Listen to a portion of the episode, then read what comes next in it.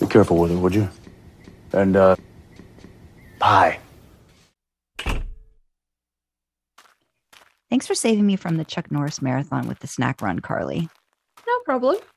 Don't get me wrong, sharing a motel room with him after a hunt is an awesome way to celebrate, but the man's choice in movies is iffy, even on a good day. What about mine? Digging into the law was not my idea of downtime after we cleaned out that nest. I'm coming back with nothing even remotely close to natural in it. Besides, you know, I'm itching to take the wheel without your Mr. Backseat Driver and his comments.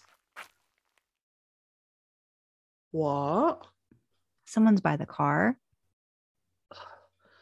Of course, the one time he parks a mile away from the rooms. Really, Sandra? That's what you're going with for weapons? Well, Dean never uses them. Because throwing stars are as good of an idea as those films he makes you sit through. Oh, put the demon blade away. It's our old partner in crime. Hey, I guess you're wanting to tag along again?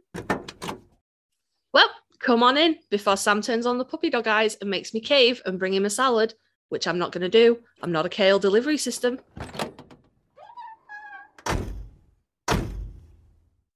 All right. Well, you know Dean's house rules in Baby. Driver picks the music, shotgun shuts his cake hole, and the ones in the back enjoy the ride, idling in the Impala. Hope you like meatloaf. For a snack? Music. Sandra. Music.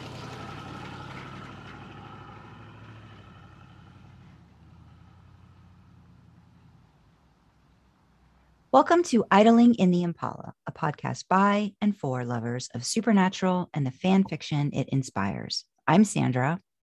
I'm Karlee, and today, bringing it back a little bit towards the original kind of idea for this podcast, I campaigned heavily to be like, hey, can we talk about writing an AO3 while Sandra was still recovering from the the boys? You keep you yeah. keep saying that there was a long recovery. hey, I'm still recovering from that butt. It came up at work yesterday. I was like, everybody look at Jensen Ackles' ass. Did you really?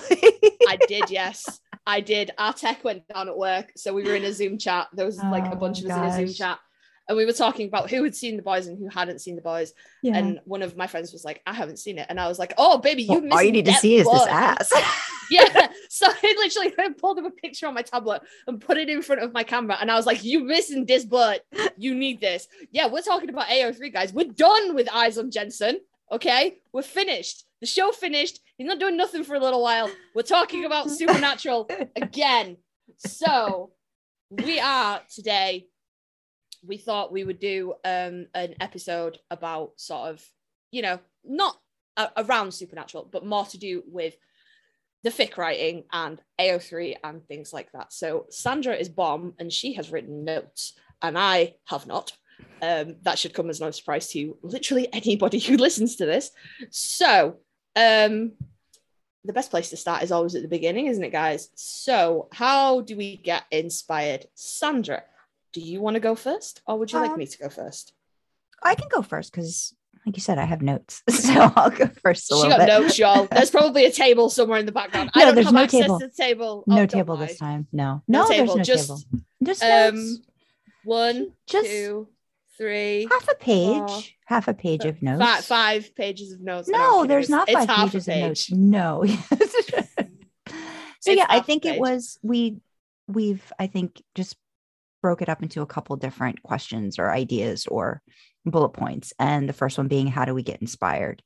Uh, I know for me, um, I've always kind of my imagination, and I don't know if it's just because, you know, being a only child or not having, you know, whatever. I I'm sure, you know, we could dig deep into therapy and figure this out. But I have a very um wild imagination, daydreams, like I just a lot of that. So inevitably, um, you know, if I liked a show or liked a particular character or started fangirling over someone, I'm always in the uh, I guess like the what if realm of like, well, what if this happened to this character? But I also have always figured out that I'm very much like a romantic, happily ever after. Oh, wouldn't it be nice if I was somehow inserted into the storyline um, or a character, that kind of thing.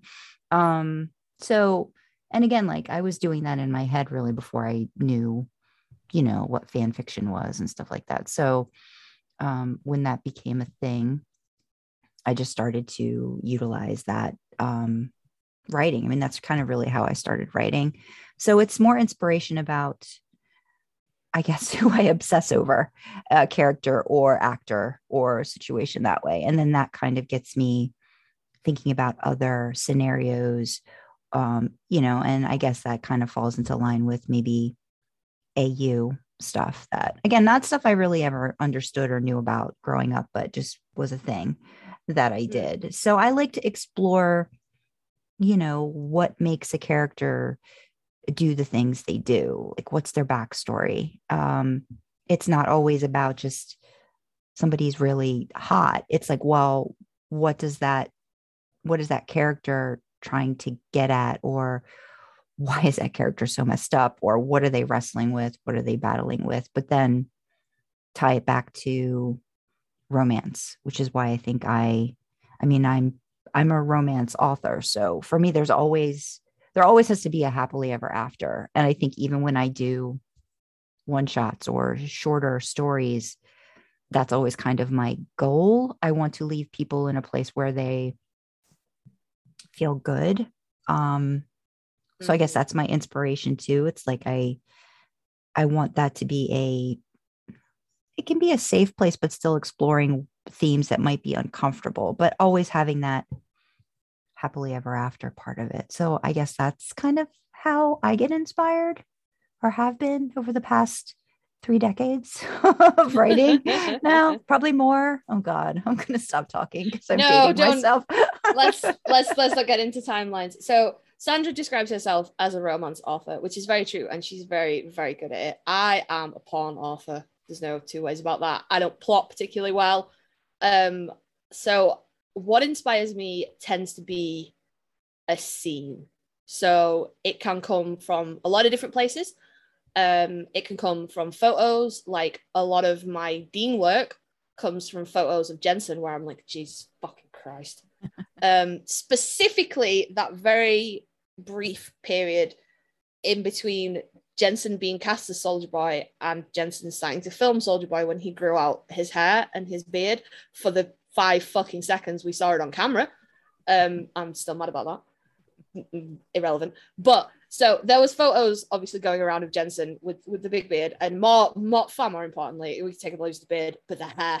You all know I love me some hair. So, eh, but it comes, it can come from things like that. It can come from a picture, and I think, Jesus Christ, that makes me think of, in, in Jensen's case, I want to fucking put my hand in his hair and just put him on his knees, because I'm a pervert. Um, with Sam things, uh, Sam tends anything to do with Sam tends not to come from a picture. It tends to come like a lot of my Sam stuff comes from music.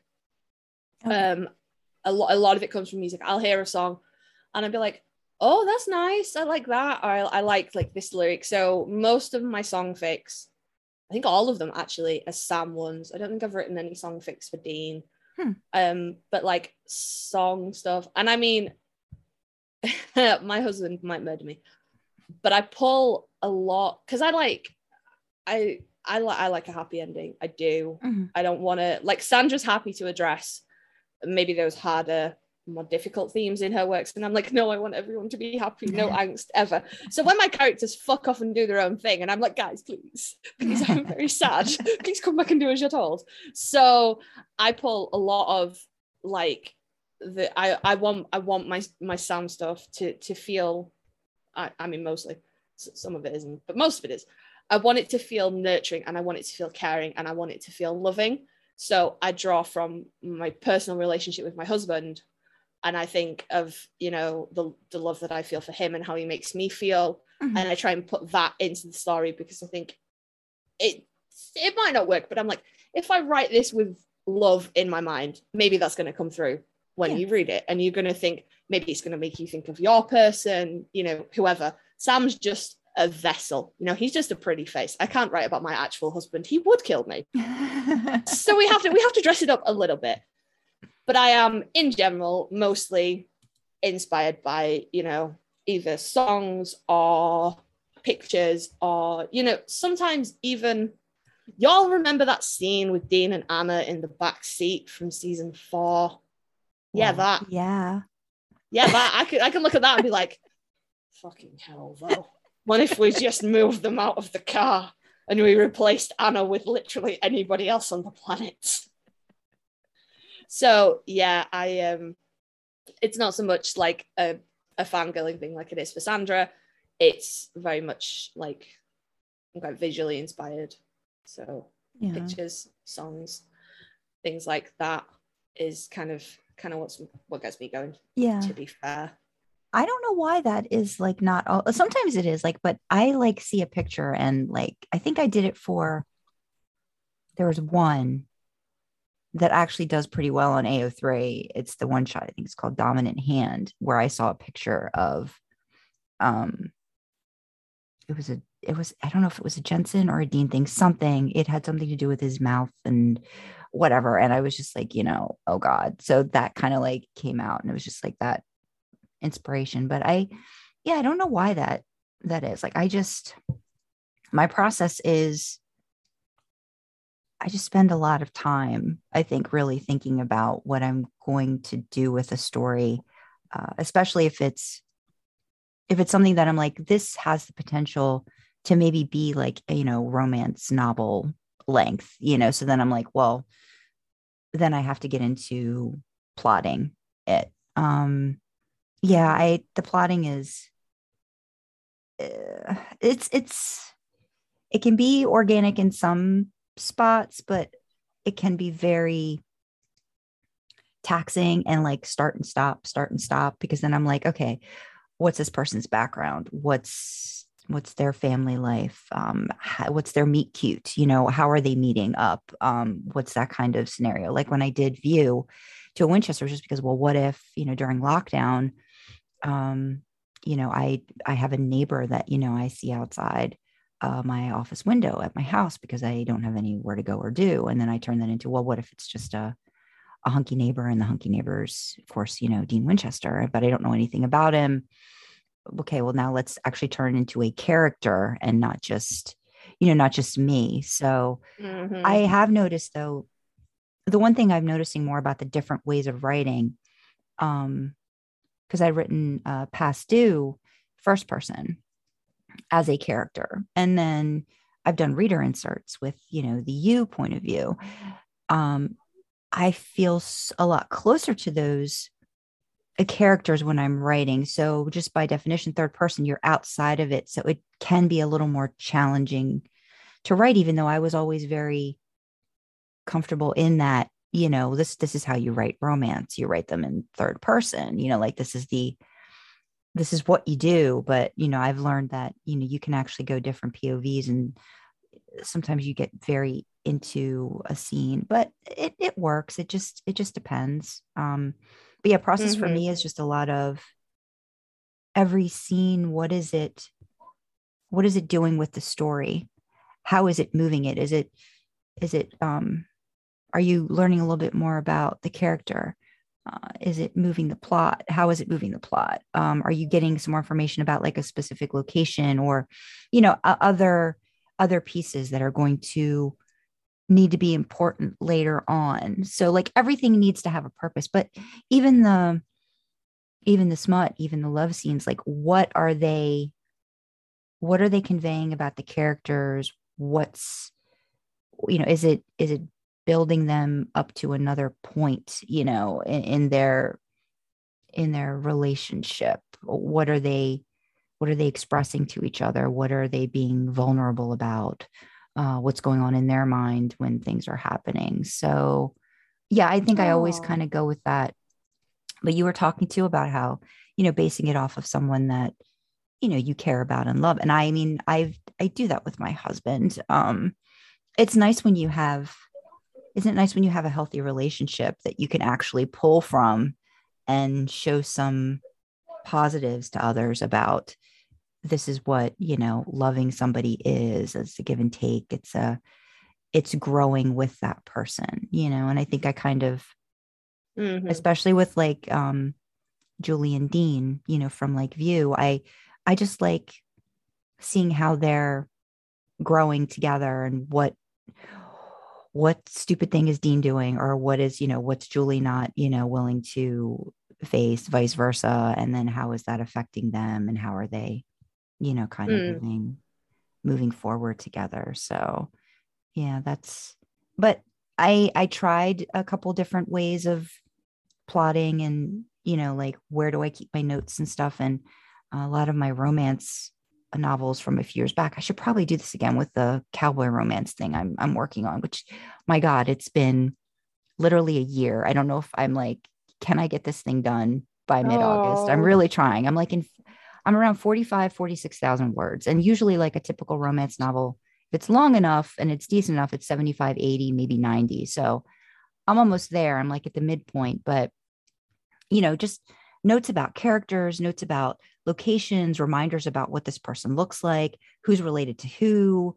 Um, you know, those there are a lot of different programs that are supposed to help with that, but there's so much more work with that that I'm almost like, eh. I used to use notes um for Mhm. my romance novels and I got this program called Plottr, which I tried with my cowboy romance, but I'm like, I don't, I don't know. It's like it's more work. I just want to write. And so then I kind of just like outline in my document. And as I, which I noticed you did with the Yeah. the work, um, you know, you kind of have your your bullet points, your outline, and then you kind of like cross out as you go. Where I should probably cross out. I just delete once I hit something in there. So. I, I, I used to delete and then I found out where the cross out button was. Yeah. But I Yeah. I do that because you remember when you were younger, like primary school, grade school, um, and you would write stories and then you'd go, and then, and then, and then, Mhm, and yeah. then this happened, and then Yeah. this. So I outline like that. I'm Mhm, like, okay, yeah. what do I want this story to be? And I go, okay, so this happens, and then this, and then this, and then this, and then Mhm, this. Mhm. And then once I've got that, and I go, okay, this is this is the story, this is the path we're gonna walk. And then I go in and I add because I find doing it that way, if I have like a really good idea Mhm. when I'm like out and about or like I'm not sitting down writing and I think, oh, I can just go and I can just like slip that into my outline and be like, this here, like I want my character to say this, or I want to do this, Mhm. or this is something I want to draw attention to. Mhm. And I can build on that. And then Yeah. it's, you know, it's all there. yeah. So I suppose sort of like my my process. I write I write for my comfort. I don't I don't write to tell a story particularly. Mhm. So I kind of it didn't start off this way, but it's come now to where I look back over the past holy cow, two years. It's been it's been like nearly three, no, Mhm. nearly two years. Was we started in 2020. Mhm. Um, but I look back now and it's almost like looking back over a diary. Mhm. And I look back at the like the really early things I did. Like the first thing that I did in a decade, give or take, was our perfect day collaboration. Mhm. And I it was so dark. And I go back and I read it now and I'm like, baby, were you okay? Aw. It was so dark and then Mhm. the ending was really sad. Mhm. And now I threw a bit fit and refused to open Google Docs for like four days because my characters had a row in a Mhm. Dean fic I just posted. And I was like, well, fuck you guys. You could just sit there because I'm not ready to come and wrangle you yet. And I had a big old tantrum about it because I didn't want I didn't want them to fight. I didn't want sad. I didn't want angst. I want everybody to be happy. yeah. So, and I look back and I look back at the things, and it's kind of like, it is kind of like looking back at a diary, and I can see, like, oh, I wrote this then, and that was going on, and it, Mhm. it reflects through in my work. Yeah. So, that's kind of one aspect of it. And another, another kind of thing for me is I can't, everything I write mostly is a scene. It's like it's not even it's not even a one shot of like one story. It's a scene. Mhm. and i might give you like a bit of background about what happened before that or what i usually don't tell you what happens afterwards. I'll leave it up to you. Mhm. but i'll bring you in kind of just as the action is starting and then i go and this is what happened. And then i go and now you do what you want at the end of it you know Mhm. I kick myself endlessly because I'm like, your stories all end with everybody going to sleep. And I'm like, yeah, because then people can decide what they want to do when they wake up. Yeah. Yeah. Nobody has to, you know, Yeah. and that's that's because I the mental health issues that I experience, I don't know if I'm gonna come back to something. Mhm, I don't know if I'm going to start something and then go, well, we can never do that again. mhm. So everything has to be, Can- like self-contained. It's like it's Yeah. its own little like cell or like pocket. Like Yeah. here it is. Here's here's what you've got, and then you know if something did or were to happen, or you did get a you know an idea or a thought or a feeling and wanted to express it, it has its own place, kind of thing. Yeah. No, I- I, I get that. I think I use. I think I've actually been doing that more, like writing in a way that kind of like picks at maybe like what I'm feeling because I did that with um taking care of business like just recently like you know the what I'm kind of doing that in my what happened what's happening in my life and I mean I I flat out have said this before I feel like Dean's like my sexy guardian angel. I don't know what it is but it's like I feel like he kind of gives me you know that little okay what are you trying to deal with? It's going to be okay. Let's just get you through this moment um you know how can i how can i help you know because i think that yeah, dean being the always wanting to save people i kind of like it's nice to have a character that for someone myself that feels like i'm kind of doing a lot for other people all the time. And now i'm flipping the script on myself and being like well now i've got to rely on other people a lot more than what i'm comfortable with doing. Um you know Mhm. talking about it you know with family and stuff but then just having that little outlet well you know what if dean was just there helping me? Like okay yeah you've you know you've quit your job you're Yeah. moving on. What are you doing next? It's okay. It's going to be okay. It's okay if nothing happens right now. Let's just be in the moment and you know let's throw a little bit of smut in there so you get a little Yeah, of bit better. Small bit, so small yeah, I think that I think that makes sense. I do like the idea of um, you know, journaling. And honestly, I do that too. Usually with if I'm going through something, even with a a long piece of work, if something's happening in my life, I tend to focus on that feeling or place. And usually my characters are then maybe dealing with the same thing. You know what I mean? It's like it, it's your Mhm. brain finds a way to get that in there um and your characters can become your therapy. I mean you know actual therapy is the best thing but journaling i think writing expressing yourself however that Yeah. comes out is also a very healthy outlet. And um, i know a lot of us probably write for that reason you know at the at the end of the day we're writing to express ourselves um, and it can be in a lot of different formats a lot of different ways that that happens Yeah, I tend to I tend to juxtapose my real life with what I write. So in real life, I'm married, I'm a mom, I have two boys, I have a house that I have to run, I have a job that I have to go to. You know, I live a very normal pedestrian life. So hey, what if I write people who don't have kids and have that kind of Mhm. freedom? What if I write people who don't have to worry about money, you know, and can just up and move to a new country, Mhm. you know, that kind of thing. Uh, What if I write uh, smut stuff that is not practical or feasible or an option in my life right now?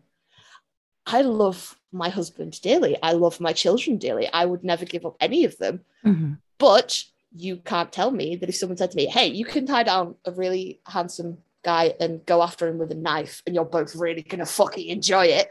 Yeah, all right. Yeah, all right. Where the fuck do I sign? Yeah. You know, that's like, that's not a feasible thing that I can do in my real life. That's Yeah. like, you know, it's like fantasy relationships versus real relationships. My real relationship is beautiful and I Mhm. love my husband to the end of the earth. But in fantasy, I can do what I want. but it's because it's because that's real right like i mean i had a discussion with my friend the other day and we was like you know sometimes it's so much it like the idea of sex sometimes is so much i think you know it's it's not messy like you can get you can do all the things you want to do um you know and nobody has to yeah Nobody has to wash the sheets. You know, nobody's writing fanfic about doing the fucking laundry and going, "We're putting a towel down next time, baby." This is bullshit. Nobody's writing that. I mean, maybe some people are writing that, but like, it's you know, no it's kind of like wish fulfillment like in a way like it's like you know what you like so you know and again it just it's i mean that i think at least for me again it comes back to romance is wish fulfillment like or fantasy fulfillment or you know what are you you know you've got the and I know it's antiquated and the dated way of thinking, but you know, you've got the hero who comes in and like, you know, saves the day. Like sometimes at the that's just kind of what people people just need to feel that somebody's there and things are going to be okay. So it's it's yeah, it's it's wish fulfillment. I tend to um it's funny you say like juxtapose. I don't know if I explore enough of that. I almost feel like sometimes I put in, I mean, do have, I've written characters, you know, with kids and married, divorced, and all those different scenarios that I haven't um, experienced. But I think when I write um, a lot of like the supernatural fiction, it's,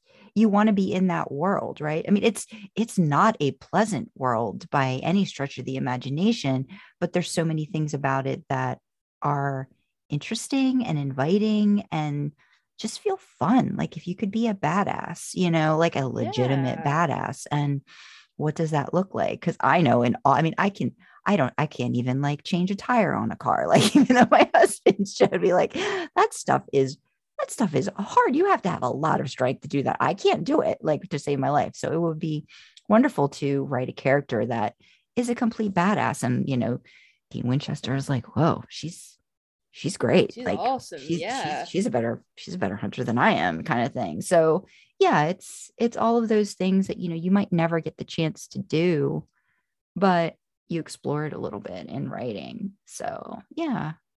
yeah. Yeah. absolutely. I mean, I don't like we discussed, I don't particularly plot. I just Mhm. have like I have a scene and I don't I don't plot very well. So But I tend tell to a lot about the characters that you write and it's succinct and it's concise. Like you you, Yeah. you do that and you, you're like, okay, here's what you need to know. Let's get on with the good stuff, or let's get on with the other thing that needs to happen that I'm, you know, interested in exploring. So yeah.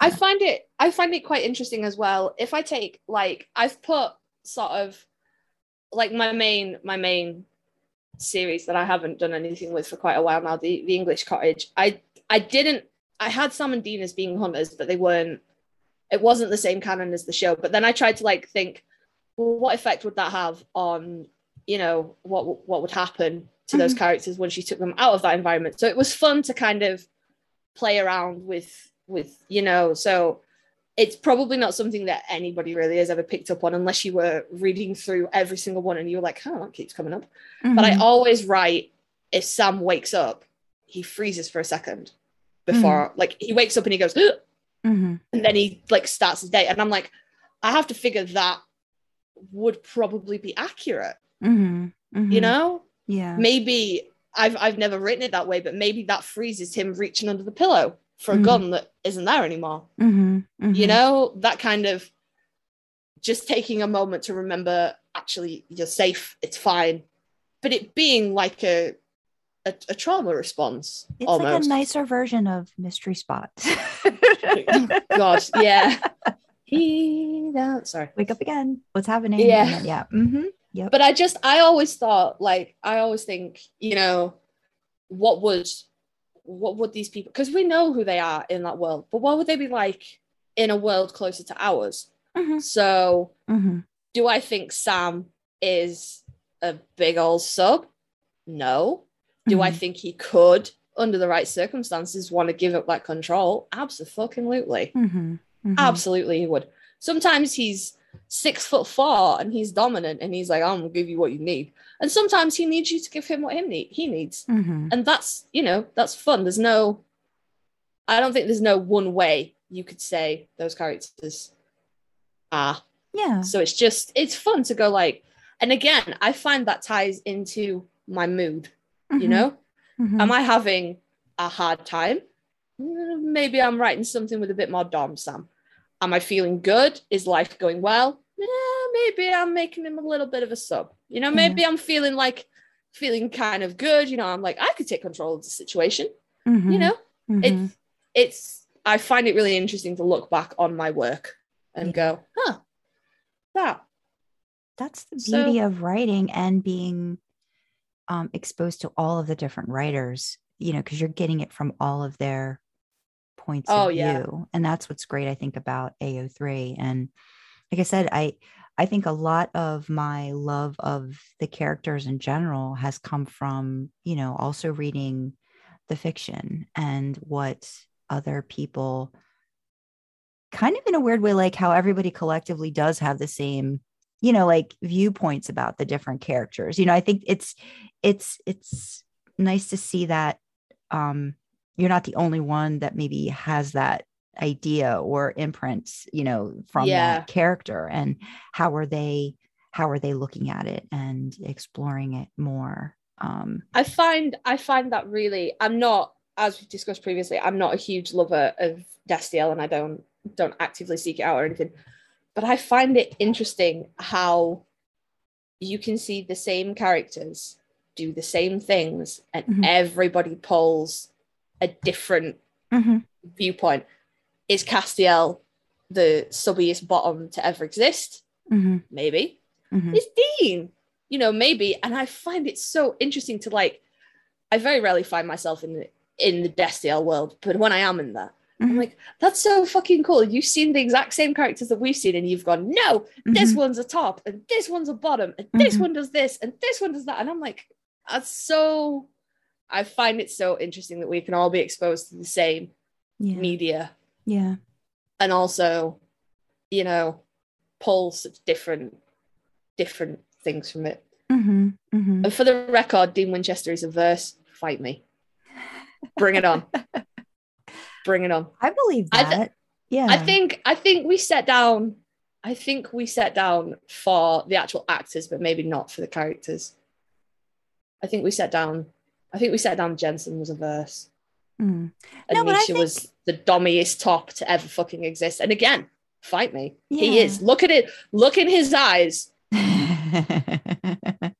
just you just just look in his eyes. All that soft spoken shit, it's a facade, man. He will whip Mhm. your ass. No, but I think that's true about. I think it's true about Dean too. I mean, we. I you Mhm. know, I'm not, I I think that he's. Again, I think he's the giver. What do you need at the time? You know, so I think he can go. He can do whatever based off of Yeah. if he cares about the character that he's that he's with, the person that he's with. It's it's that.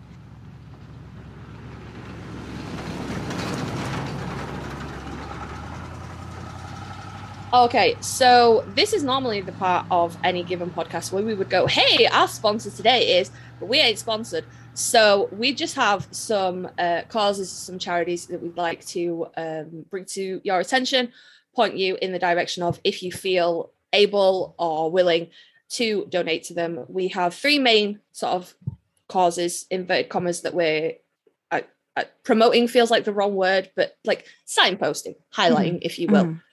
So the first one is um, to do with the conflict in Ukraine, the Russian invasion unlawfully of Ukraine. So we would just like to draw your attention to World Central Kitchen, which, as it sounds like, is um, you know helping to feed people that are affected by this conflict. Um, you know, although it's dropped out of the media quite a bit now, there's still a hell of a lot of people in the Ukraine that are trapped, that are cut off, you know, that are struggling for food and water and basic supplies. So that's what that charity is there for. We have Kidsave, which again, as the name suggests, is looking out for the children that are affected um, by this. I mean, conflict feels like the wrong word. It's, you know, it's un- an unlawful invasion. But Yeah. yeah, Yeah. Kidsave. And then we have, if you don't want to sort of, if you don't feel you can or want to commit to just one single charity, we also have a link to the GlobalGiving page for the Ukraine Crisis Relief Fund, which obviously is then split between various different places that needs to go. It's sort of the global equivalent of a GoFundMe or a JustGiving page. So we have that. And then for those of you that are in the US, and oh Lord, we know it's hard right now. We do.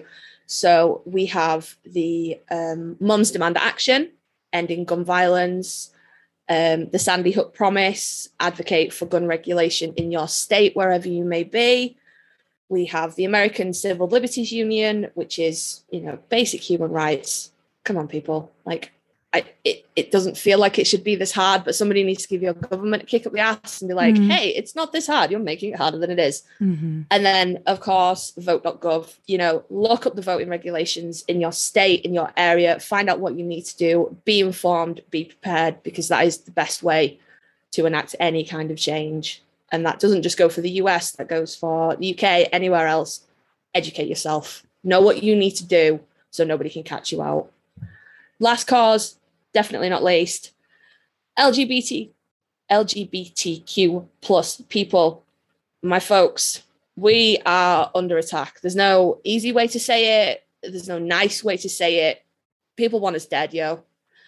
It's really heavy in the US. It's coming in the UK, you know, and it's fucking hard. There's no one cause fits all for this. There's nothing particularly global. And to be honest, I didn't really want to signpost to any, you know, causes that are fighting against this. I want to bring this down more to people. You know, we're not just, we're not a statistic. Everyone's a person. So the causes I want to signpost are Switchboard LGBT in the UK and the Trevor Project in the USA. And they are both um, services where you can reach out, you can be connected to people to talk to. You know, it's hard. We need to come together, guys. So if you need to talk to somebody, if you need help, if you are not safe where you are, these charities will help you. You know, reach out to them, even if it's just someone to talk to, even if it's just someone to go, this fucking sucks. If you need that help, reach out as well. For anyone outside of the US and the UK, I'd like to draw your attention to the Trevor Project. Again, they have resources for international LGBTQ plus people, youth. We know that as much as it's hard in our countries, it's a hell of a lot harder in some other countries, and it's not easy to come out. It's not easy to be safe. So take a look at that link for some resources, some places to go for help, some ideas of how to keep yourself safe. So again, it's not a sponsor. We wish we had a nice fun sponsor to bring you, but we know that it's hard and we just want to point you in the direction of help for others if you can give it and help for yourself if you need it. So back to the podcast, I guess.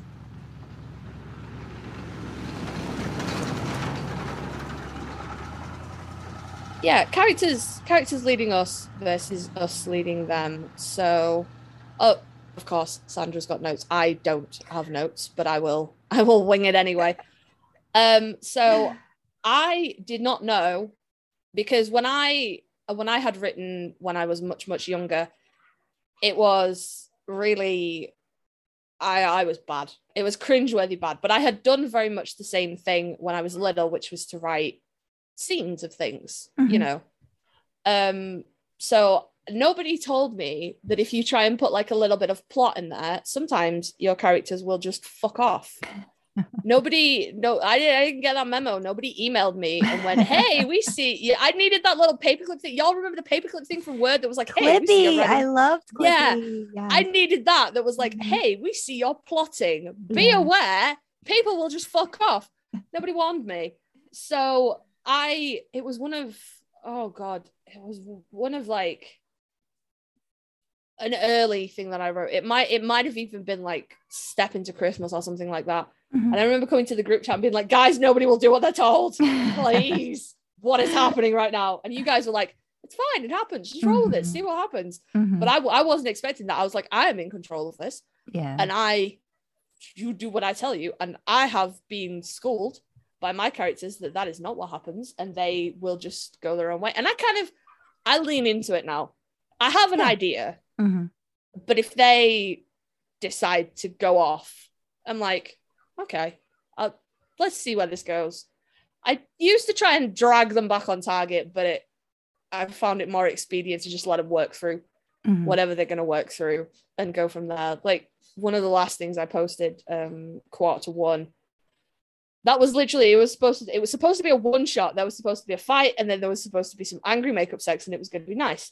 Mhm. And then it turned into a two shot, and it was going to be they were going to fight, and then there was going to be some angry makeup sex, but it was going to be spread out over two chapters. And then what happened was they fought, and then Dean had all of the fucking angst all over the place for like paragraphs, and I was like, Winchester, what the fuck are you doing? What are you? Mm. Please, I had to call in Sam and like literally in the story call him in and be like, "You fix this." And in the story, Sam just like basically throws his brother into an empty room and he's like, "Fucking stop, fix this." Yeah. And Dean's like, uh, uh, angst. And Sam's like, I'm not listening to none of this shit. Mhm. March in there and you fix this. And it's Sam that ends up giving Dean the idea of how to properly apologize with a very throwaway comment of, I don't care if you get on your knees and beg for forgiveness, fix it. and that is ultimately what Dean decides to go with. But it did freak me out when I started. I was like, no, this is my story. Please get get in line. What are you doing? Yeah. But now I just kind of kind of just let it go. What about what about you? What are you when you were talking about that and you were talking about how like you know angry you get it kind of it's it's a literal um parallel to chuck right like especially if you talk about Mm. castiel and how you weren't supposed to do that where i think as a as a writer if you're willing to grow as a writer you let your character do something different and let them have their autonomy in a way. If you're and if you become a really good writer, you work with it. Chuck was not a good writer. Chuck didn't know what to do with that, right? So it just kind of Yeah. like hit me when um when you stayed when you talked about that because remember how frustrated he was with Castiel. Like every other Castiel has done exactly what they needed to do. You you haven't. Same thing with um with the boys. You know they were just a little different. And you know they didn't want to fall for that ending of one brother is going to kill the other. They just weren't up for that. That was not their that was not their end goal. That was not you know something that they wanted to have happen. So yeah, i um I, I think it just the more you write and the more maybe like you know you do get into plotting you just start to see that how do you get from here to here even though you think it's going to go this way it's going to like zigzag or there's going to be more in some places maybe less in others that you thought was going to be as important and you just put the characters in it and see what happens. It can get really frustrating and especially can i think for me especially if i know where i want the characters to go but i don't know how they're going to get there that's when i have to just let them go you know it's like but it has to make sense right? It has to be it has to be true to their character. And if it isn't you're going to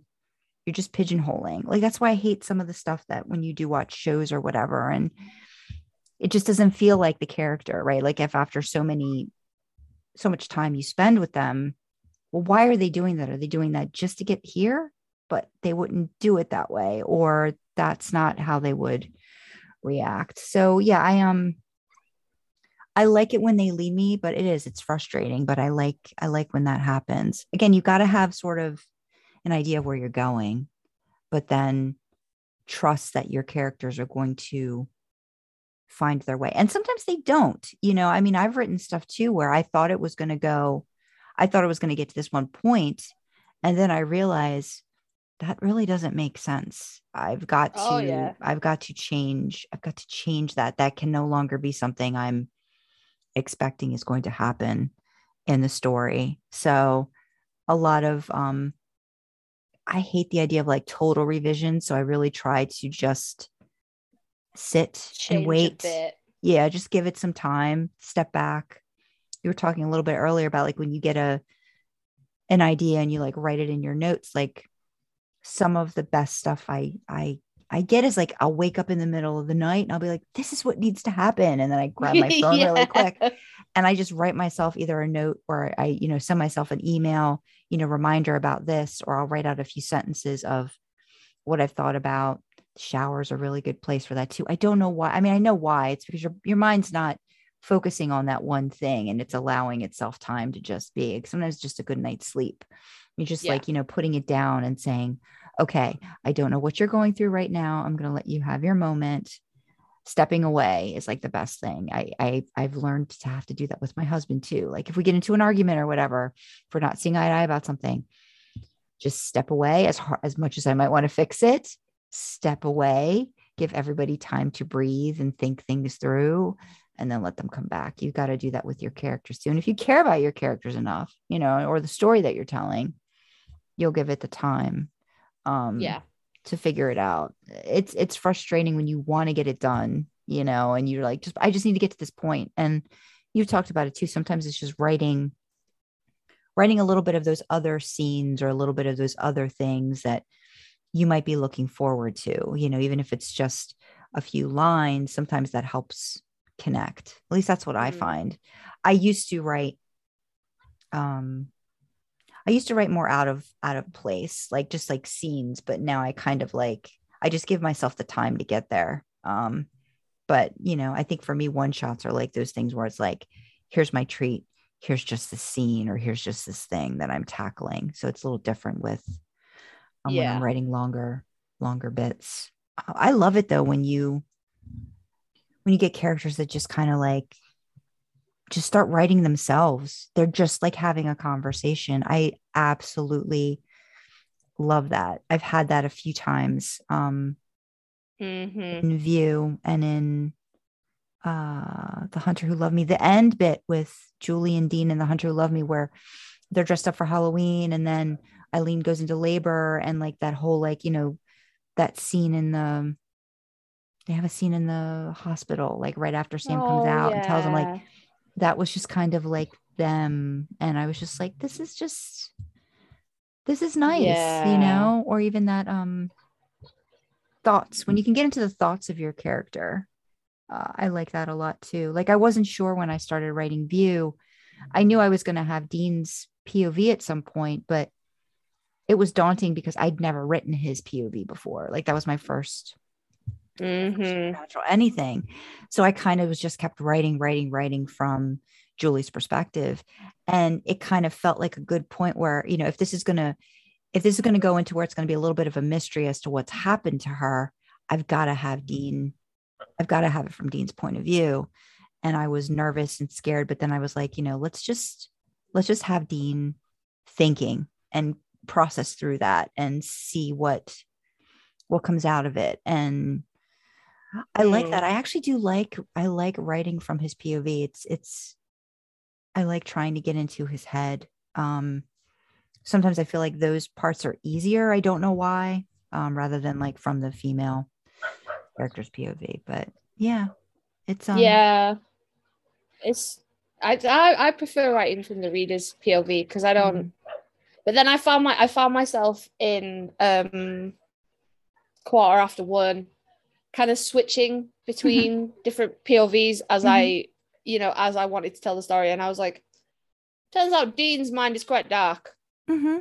turns out it's pretty pr- pr- pretty dark in there pretty angsty pretty Yeah. self-loathing and i was like i don't like any of this Yeah, I don't want to sit here with you anymore. Yeah. I guess for me, I like I kind of feel like it it helps, you know, it helps me a little bit too sometimes like work through stuff.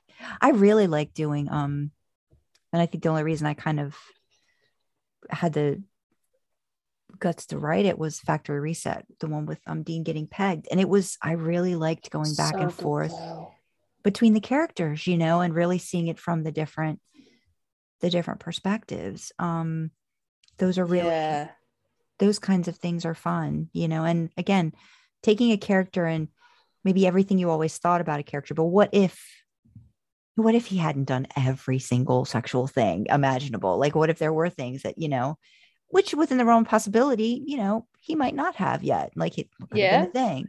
You know, what does that, you know, and again, you get into like trust and I just trust certain characters to help me in a story. And when I I think that's why I, I kind of like, I really do love writing Dean so much. It's like if I could just write Dean all the time, I would, because I just feel I like mean, there's you so can. Much, there's so There's much no- to, there's so much to learn about him, you know. And I think you, I, I think that's why too. Like, it's so hard for me to do Sam. I, I did start a Sam one. I'm maybe like six pages in, and Woo. but it's hard for me to i'm really trying to connect you know with him and i i need to give myself time to to do that you know and and really because i want to do him justice too right like i don't want to just Yeah. not i don't think i think i know him you know and of course i'm, I'm never going to know a character fully but i i want that i want that connection you know with the Yeah. character so it's I was I was so nervous. I was so nervous when I put Dean in Step into Christmas. Mhm. I was nervous enough that I was like, guys, please write me a Dean, a Dean Yeah, chapter. And Sandra yeah. gracious, graciously came and rescued me because I was like, I don't know what to do with Dean. I've only written Sam. But when I posted like my first actual sort of Dean fic, Mhm. um, which was goddamn, what was it? Please, please. Mhm. and I was so nervous because I was like, I don't like I- I know Dean, but I don't know Mhm. Dean yeah the same way I know Sam. right So I'm like, I I find myself exploring more feelings with Sam, maybe, Mhm. and more physical things with Dean. And then, of Mm-hmm. course, quarter quarter after one came along. I was like, well, I'm There we go. anymore. Yep, there you did a good job with fam. all of that angst and everything with Dean, though. I will say that was that was a, a really good, a really good um like insight into him, and it was it was good. It was good. Carl. I was just, it was like we were fine. We were fine. I was, I was ready. Mhm. I was ready for the Dean angst because I was like, like kind of just tying it back to the show, and I was like, okay, if Dean had actually genuinely done that to someone he loved, he cared about, he'd be fucking devastated. Mhm. Like he would go and he would hide and he would drink and he Mhm. would be devastated, and that was fine. I was prepared for that, and it Mhm. all went wrong when he came to talk to her about it, and suddenly my strong female character that I had written to be strong and take no shit took no shit and was like, Mhm. fuck out of here with that Winchester. And I was like, oh no, yeah, oh God, what have I done? it wasn't going to be that easy as much as you thought. Yeah. Yeah. I felt like I genuinely thought he was gonna come and she was gonna be like, I she was gonna be mad, but he was Mhm. gonna come up with this this good explanation and he was gonna apologize and it was gonna be fine. And what he gave me was weak ass nothing. And she Mhm. went, No, fucking I- no. I remember reading it as you were working through it, and there was a point where you had you had ended it, and like he'd shut the door. I was certain because she was like on the bed, wasn't like she just heard the door click. I was certain he was still in the room and he was going to like try again right then and there. Like that was my thing. I'm like, nope, he's going to give it another go. He might fuck it up again, but he's going to give it another go. And I was, you, you surprised me, but in as it was still a genuine, you know, genuine character Yeah. and, and how it went. So again, like everybody's thought process is about like the ways a a story can like shoot and where it can lead is are, are very different but still all great it was it was good it was a good one I, I I enjoyed writing that. yeah I have currently two work in progresses, Mm. which is frankly too many. too too many yeah, it's too too many. One work in progress. One work in progress was was too many, and I had a lot of anxiety about that. And because every time I loaded up my computer, the tab was there, and I was like, "Oh fuck, I need to do that." Mhm. Bollocks! And I can't like.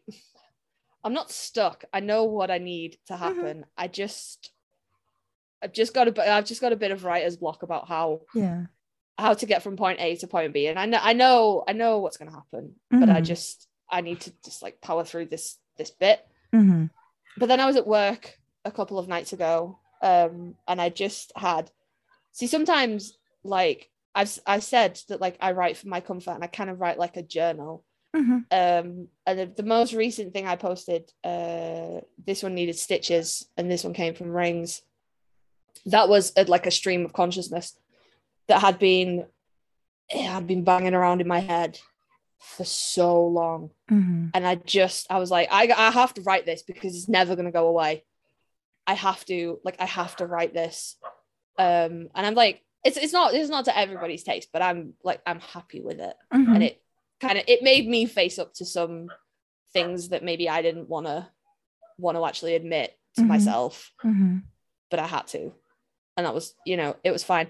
But then that happened again at work, and I was like, oh, I need to, I need to get this out of my head. And I had like loads of loads of steam and loads of like go on it. But then I finish work late and I start work really early, so Mhm. don't have a lot of downtime yeah in between when I'm on shift.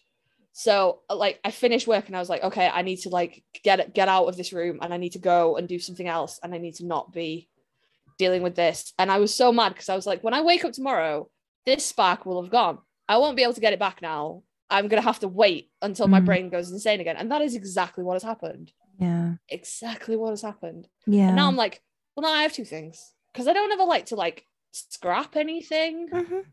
you know. And I Yeah. sent I sent you like the screenshots of that, Mhm. and I was like, this is shaping up to be pretty good. I just need to, I just need to to to go with it. Mhm.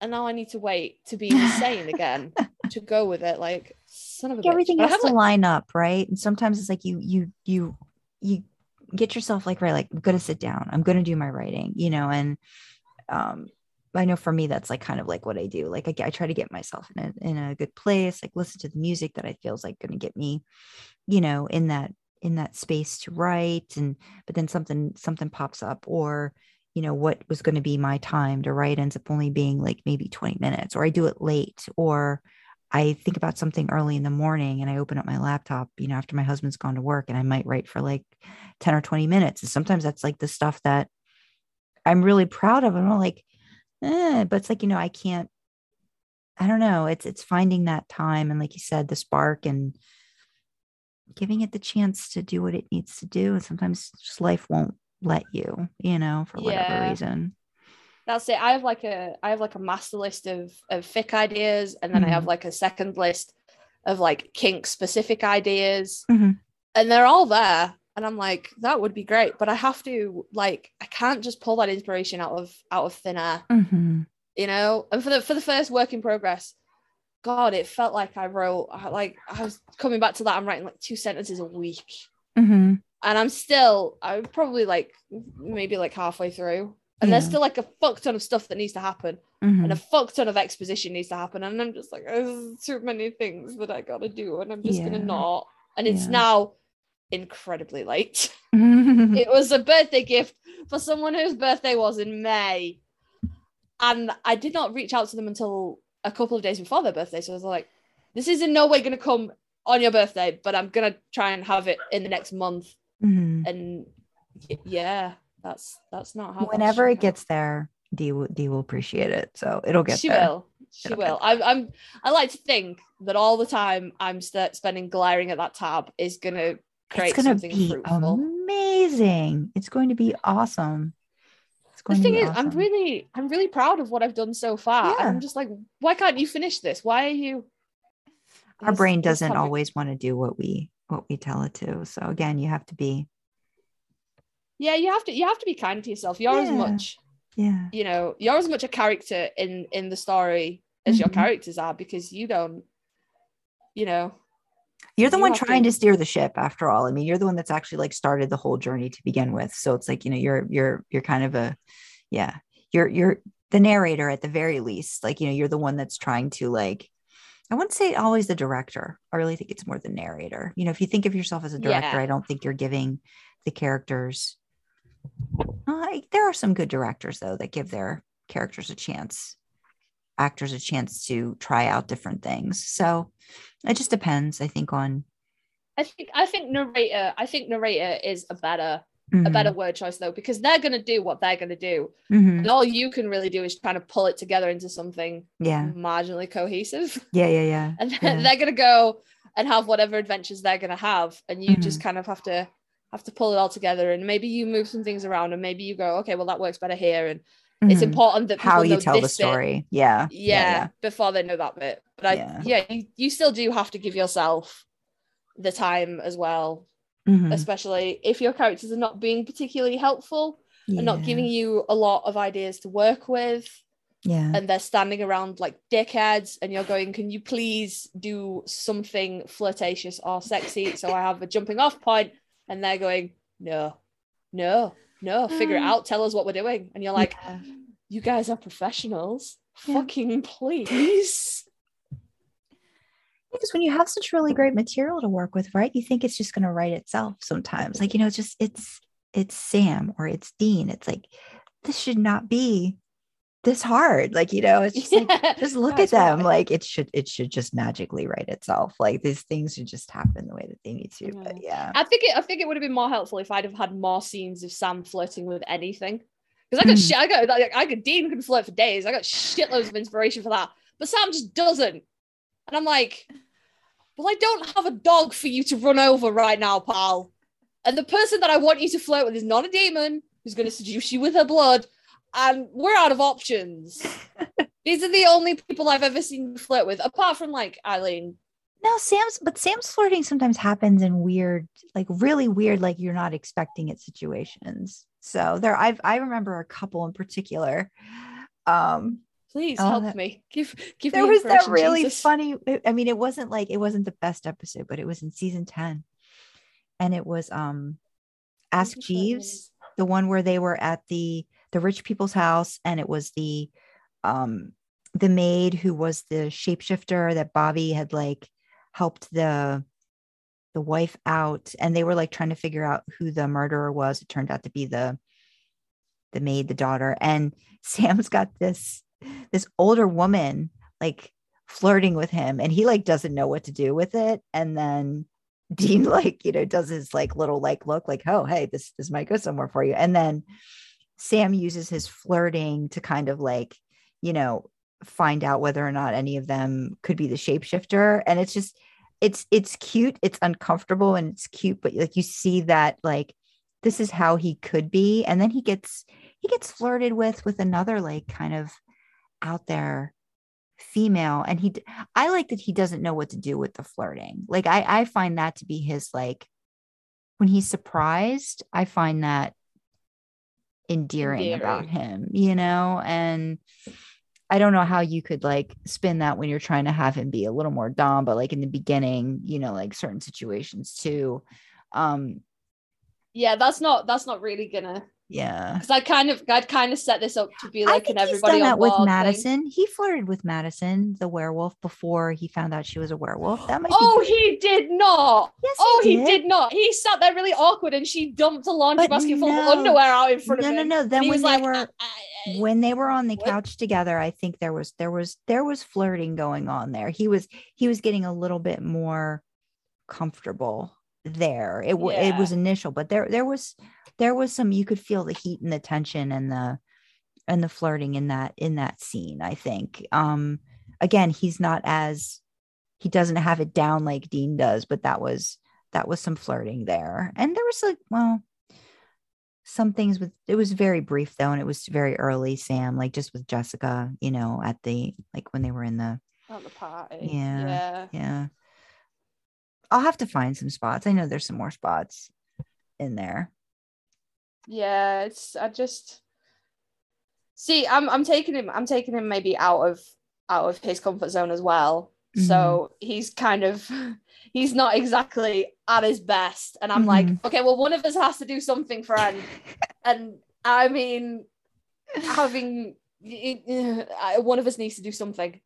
You know, mm-hmm. one of one of us needs to give a little bit here. Please yeah. work with me. Yeah. I just I think I think maybe the thing to do is just to maybe just sit down and try and write and just see, you know, even if it's just like a paragraph a day, and like mm-hmm. eventually I will plow through this and yeah, w- we'll get somewhere. I mean, not that it's not all fun, but we'll get somewhere where I feel more comfortable writing. Right. It'll eventually start where you'll write a paragraph and then it'll just keep going. And then it won't, it'll, it won't be as, yeah, I'm, I'm doing that now with I've got a Julie and Dean one. Like I said, it's just like kind of like a snapshot one of like where they're at now and what's going on. And like there's some plot kind of like, you know, driving where they're what they're doing.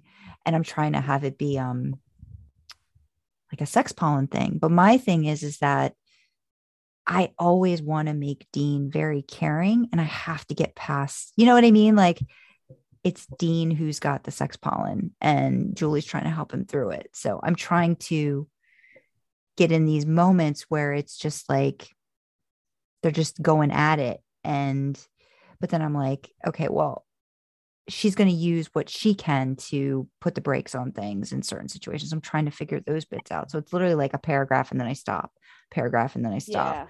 Yeah. um it'll got, all come together yeah, eventually. Yeah it'll get there. And then you know someone will get to read all of our our turmoil and and you know yeah, I, I particularly like putting notes on mm-hmm. my fix when it's been a ball ache and just being like, just so everybody's aware, yeah. this took fucking ages. Yeah. Because nobody would do what I wanted them to do. Nobody would get in line. Nobody would do anything. Yeah. And it was a pain in the ass. And I am sorry for the delay.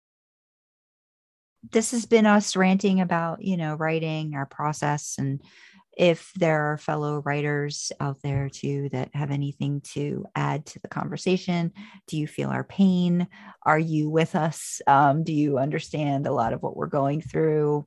Do you have any Share suggestions? tricks. Yeah that might help work. us.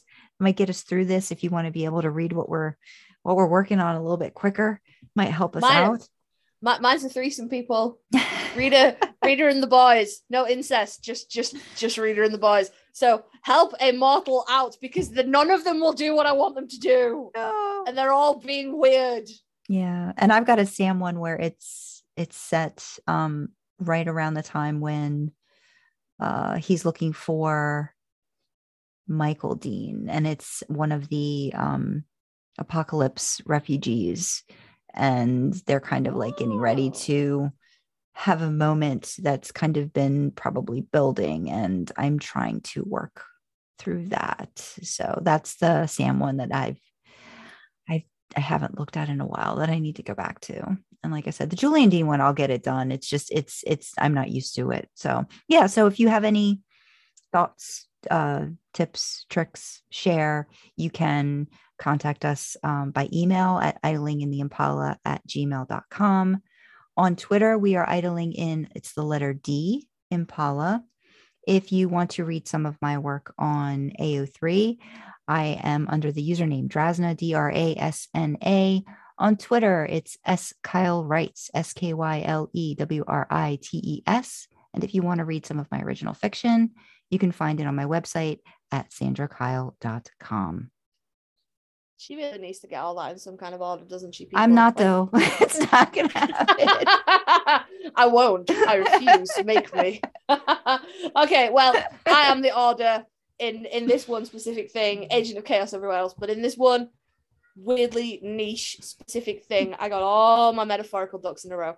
So if you want to read anything that I have written, you can find me on AO3. The username is Karlee Karma. It's the same username on Twitter as well. If you want to, um, but I, I don't tweet that much. I'm, I'm gonna be honest, but you can follow me there if you want. I retweet a whole bunch of shit.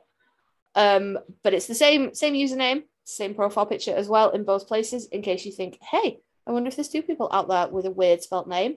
And because the name is not spelt in any normal way that you might think it would be, it's uh, Kilo Alpha Romeo Lima Echo Echo, and then Karma as you would spell it normally. Same profile picture as I just said. So thank you very much for listening, guys. Yes, And thanks for listening to us us. rant. Yeah, and again, please reach out, help us mortals. We need assistance. Sam is a pain in the ball sack to write. He won't do anything. He's just a pain. He angst all over the place. So share our pain. Share any tips or tricks you may have for wrangling your characters. And Yes. we will see you next time. Bye. Bye. And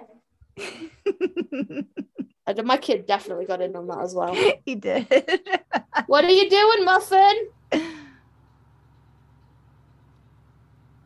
if three different types of pie can't tear him away from the television, nothing will.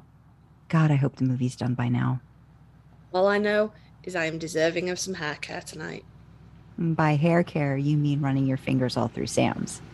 Absolutely.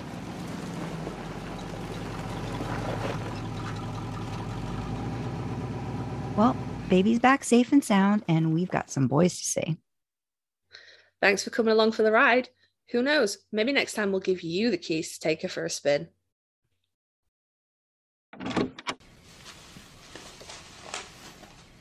Where's the pie? Look at these chemicals. You even read the label? No, I read pie. The rest is just blah, blah, blah.